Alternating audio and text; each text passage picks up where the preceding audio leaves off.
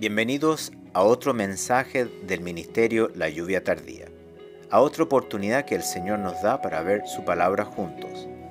Le pedimos al Señor que nuestro ministerio le esté ayudando a acercarse más a Él y a poder entender aún más claramente sus caminos.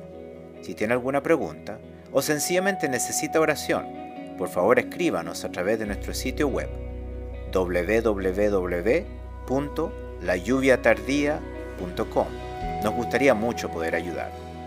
También quisiéramos dejarles saber que nuestros mensajes de audio en español ahora están disponibles como podcast a través de iTunes. Búsquenos en la tienda de Apple iTunes bajo el nombre Ministerio de la Lluvia Tardía y suscríbase. Oramos de que este nuevo servicio le hará más fácil mantenerse sintonizado con nosotros mientras escucha lo que el Señor comparte a través de nuestro ministerio. Y ahora dejamos con ustedes a la misionera, Sara Mena, para que comparta el mensaje de la palabra de Dios. Escuchemos lo que el Señor nos quiere decir.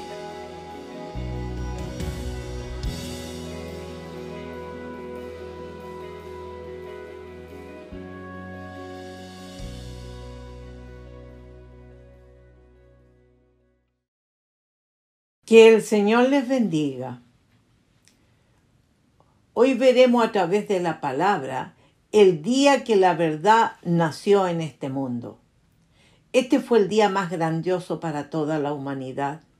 Y de esto la palabra de Dios nos dice. Aconteció en aquellos días que se promulgó un edicto de parte de Augusto César, que todo el mundo fuese empadronado. Este primer censo se hizo siendo Sirenio gobernador de Siria e iban todos para ser empadronados, cada uno a su ciudad. Y José subió de Galilea, de la ciudad de Nazaret a Judea, a la ciudad de David que se llama Belén, por cuanto era de la casa y familia de David, para ser empadronado con María su mujer, desposada con él, la cual estaba encinta. Y aconteció que estando ellos allí, se cumplieron los días de su alumbramiento, y dio a luz a su hijo primogénito, y lo envolvió en pañales, y lo acostó en un pesebre, porque no había lugar para ellos en el mesón.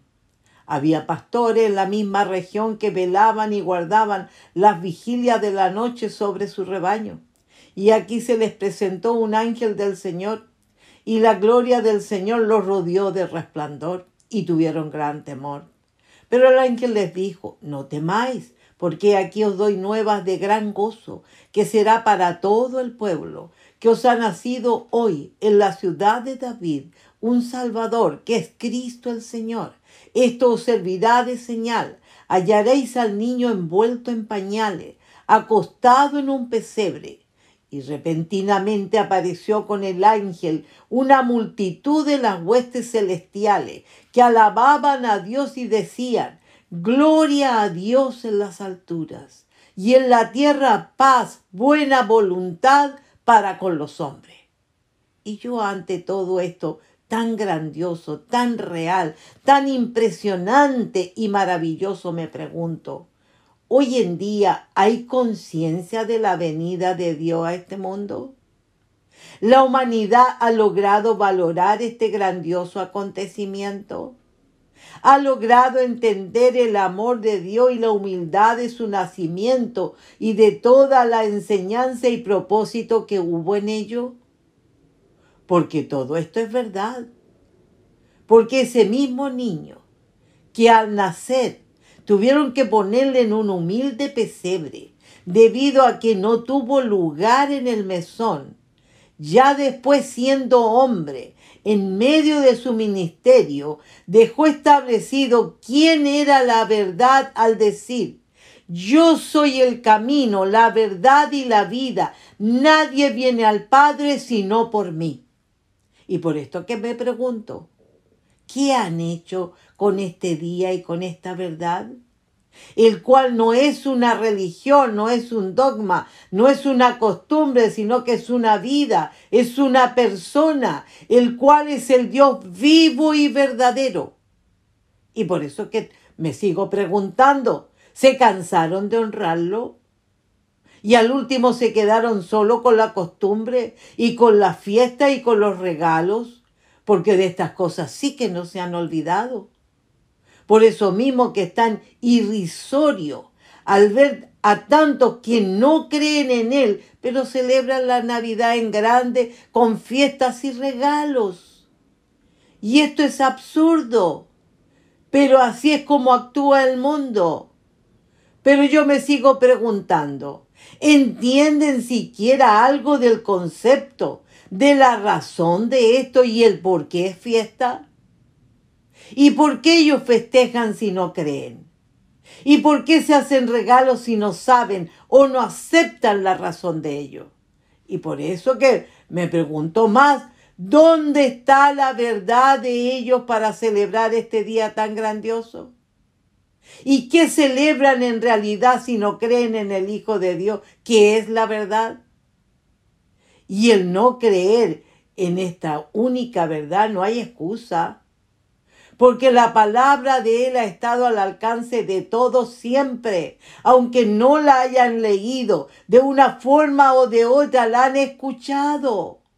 Por esto que Lucas le dice a Teófilo en su Evangelio acerca de esto mismo, diciéndole, puesto que ya muchos han tratado de poner en orden la historia de las cosas que entre nosotros han sido ciertísimas, tal como nos la enseñaron los que desde el principio lo vieron con sus ojos y fueron ministros de la palabra.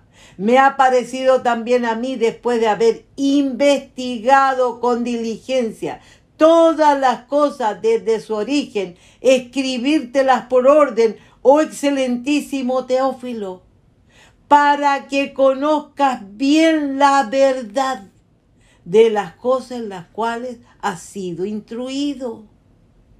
No hay excusa de no conocer la verdad. Porque de la verdad todo ha sido investigado diligentemente para llegar hasta su origen mismo, hasta lo más profundo, tanto humanamente, viendo la verdad como el Hijo del Hombre, como espiritualmente viendo la verdad como el Hijo de Dios. Por todo esto, no hay excusa para que no puedan conocer bien la verdad porque todo nos habla y nos muestra la verdad. Por esto mismo que el apóstol Pablo dijo, porque la ira de Dios se revela desde el cielo contra toda impiedad e injusticia de los hombres que detienen con injusticia la verdad. Porque lo que de Dios se conoce les es manifiesto, pues Dios se los manifestó porque las cosas invisibles de Él, su eterno poder y deidad, se hacen claramente visibles desde la creación del mundo, siendo entendidas por medio de las cosas hechas de modo que no tienen excusa. ¿Están entendiendo? Toda la creación te habla de la verdad, porque la verdad es su creador. Si en realidad quisieras conocer la verdad como creador, lo descubriría en su misma creación.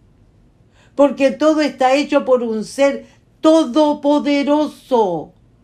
Porque solo un ser muy especial pudo poner belleza, fragancia, colores, forma, peso, tamaño a toda la creación.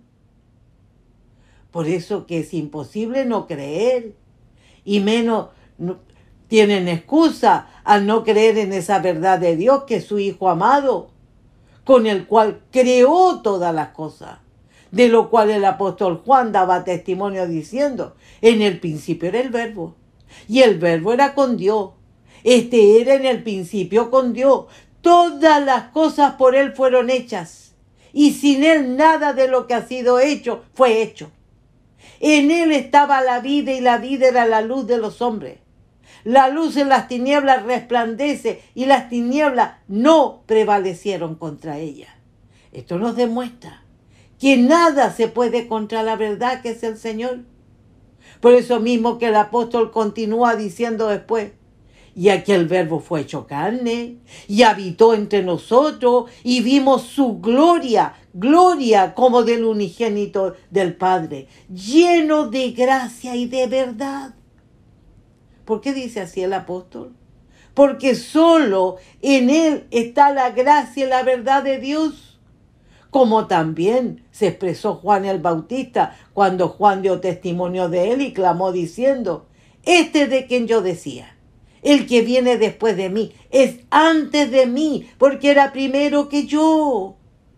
Porque de su plenitud tomamos todos y gracia sobre gracia. Pues la ley por medio de Moisés fue dada, pero la gracia y la verdad vinieron por medio de Jesucristo. Y por esto, que muchos venían a él y decían, Juan a la verdad ninguna señal hizo, pero todo lo que Juan dijo de este era verdad. Y muchos creyeron en él allí. Solo en Él está la gracia, que es el regalo que te da Dios al perdonarte si tú te arrepientes sinceramente de todos tus pecados. Y crees con todo tu corazón en su Hijo unigénito.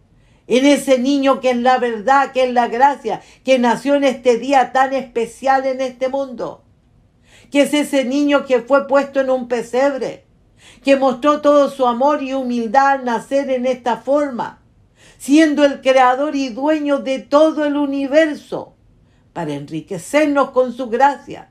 Por esto mismo que el apóstol Pablo dijo, porque ya conocéis la gracia de nuestro Señor Jesucristo que por amor a vosotros se hizo pobre siendo rico, para que vosotros con su pobreza fueseis enriquecidos. ¿Entiendes ahora la razón de su pobreza para que creas en él como es debido? ¿Entiendes que ese niño al nacer trajo la verdad de Dios a la tierra? Entiende que ese mismo niño al hacerse hombre trajo la gracia de Dios a la tierra, al pagar en esa cruz con su vida y con su sangre por todos nuestros pecados. La verdad se hizo gracia en esa cruz, para que todos los hombres recibiéramos salvación y una vida eterna en los cielos. Esa es la verdad. Esa verdad que es ese niño que nació en este mundo en un día tan especial. Es el mismo que creó el mundo junto a Dios Padre y a su Espíritu. El mismo que siendo tres personas son un solo Dios. Esa verdad que es el verbo de Dios. El único que está lleno de gracia y de verdad. El Hijo de Dios, el Salvador, que es Cristo el Señor el mismo del cual el ángel les dio las nuevas de gran gozo a los pastores diciéndole que os ha nacido hoy en la ciudad de David un Salvador que es Cristo el Señor. Por esto hoy te pregunto, ¿es la verdad tu Salvador? ¿Es la verdad tu Señor? ¿Lo sabes, lo reconoces o lo has tratado de ignorar? O te estás enterando hoy? A otros les pregunto, ¿creen realmente en Él o creen a media? Y si no creen, ¿qué es lo que te detiene? Yo te digo que lo único que te puede detener es lo contrario a Él, que es la mentira. ¿Y sabes tú quién es la mentira? Satanás, el diablo, el ladrón porque te roba la fe en Dios, te roba la vida eterna en los cielos, mintiéndote, engañándote para que no crea, porque su meta es hurtar, matar y destruir. Y por eso que te miente y te engaña, para que no creas en la verdad, porque sólo así te podrá destruir y matarte eternamente en el infierno. Por eso que la palabra de Dios, de Él dice, el ladrón no viene sino para hurtar y matar y destruir, porque él ha sido homicida desde el principio y no ha permanecido en la verdad, porque no hay verdad en él. Cuando habla mentira, de suyo habla, porque es mentiroso y padre de mentira. Y el único que te puede liberar de él es la verdad. Por esto que el Señor le dijo a los judíos, si vosotros permaneciereis en mi palabra, seréis verdaderamente mis discípulos y conoceréis la verdad y la verdad os hará libres. Pero lo horrible es que los hombres no quieren ser liberados, tampoco quieren ser salvos y se atreven a enfrentar la verdad con despotismo y atrevimiento, sin querer entender que irán a un tormento eterno, como también a una muerte eterna en el infierno. ¿Y cuál es la actitud de estos ante la verdad?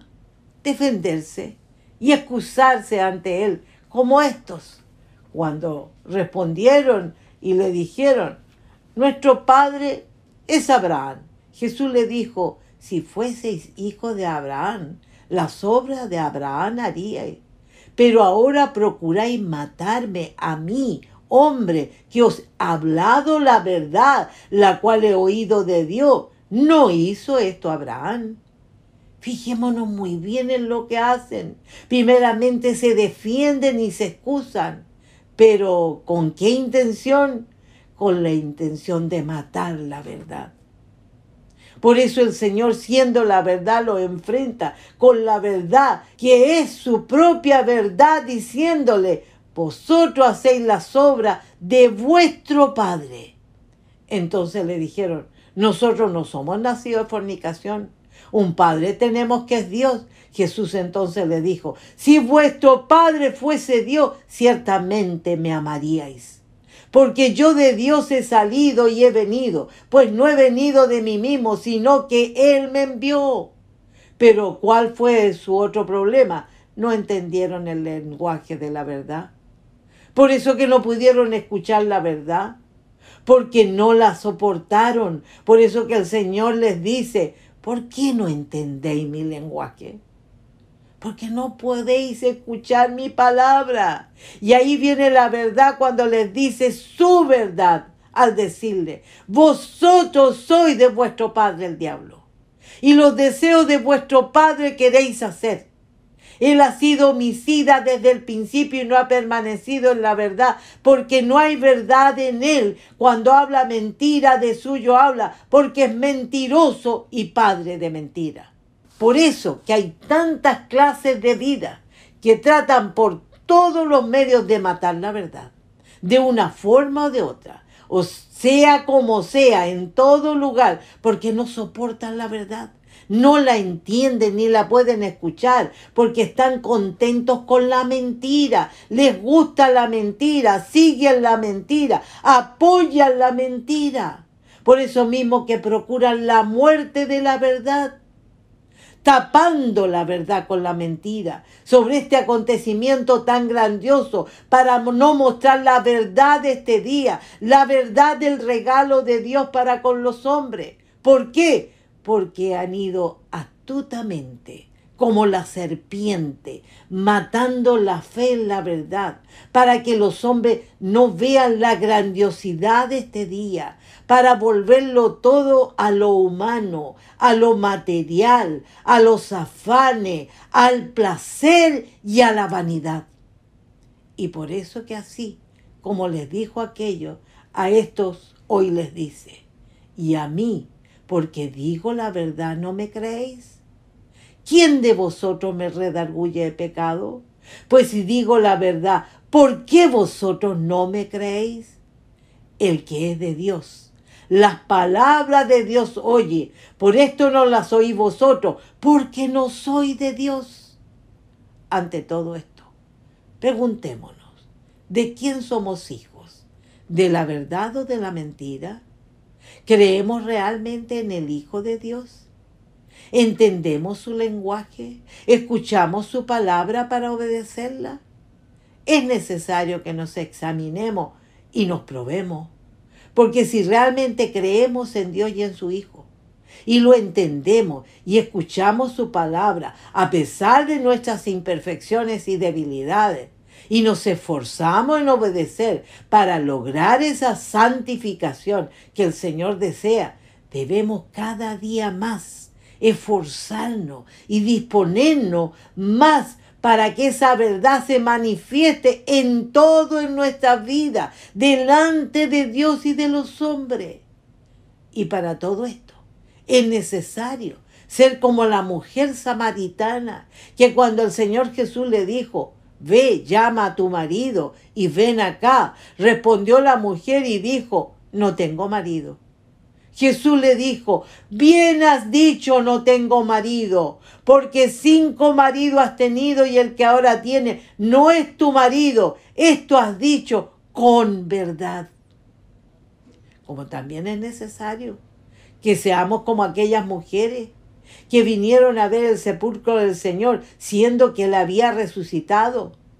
Pero después de ser informadas por el ángel del Señor, de que el Señor había resucitado a los muertos, y las enviaron a estas a dar esas preciosas nuevas a sus discípulos, dice que entonces ellas saliendo del sepulcro con temor y gran gozo, fueron corriendo a dar las nuevas a sus discípulos. Y mientras iban a dar las nuevas a sus discípulos, he aquí Jesús les salió al encuentro diciendo, salve. Y ella acercándose, abrazaron sus pies y le adoraron. Cuán necesario es que tengamos este mismo sentir y este mismo actuar de estas mujeres y las imitemos. Cuán necesario es ser de la verdad, hacerlo todo por la verdad y para la verdad, para así agradar a Dios Padre. Y más todavía cuando el Señor Jesús nos ha dicho, mas la hora viene y ahora es cuando los verdaderos adoradores adorarán al Padre en espíritu y en verdad.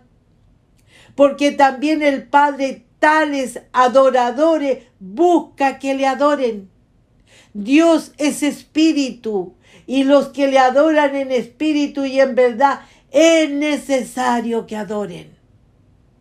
En este día tan grandioso, que es el día que la verdad nació en este mundo, acerquémonos a Él, que es la verdad para llenarnos más de su verdad, abrazando sus pies y adorándole en espíritu y en verdad.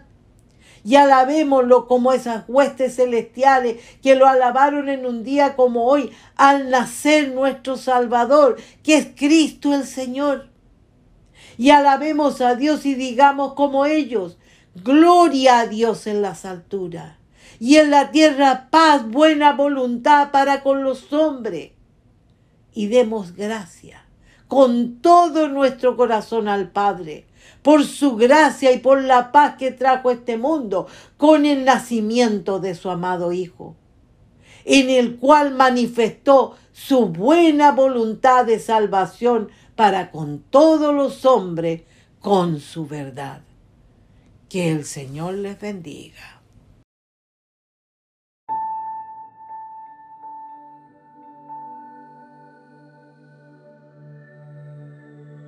Por favor, únase de nuevo con nosotros la próxima vez para continuar viendo la palabra de Dios juntos. Por favor, escríbanos a nuestro sitio web si tiene alguna pregunta o necesita oración. Nuestra dirección nuevamente es www.layuviatardía.com. El Ministerio La Lluvia Tardía es un ministerio financieramente autosuficiente dedicado a compartir a Jesucristo y su verdad con todo el mundo. El Señor está cerca. Que Dios le bendiga.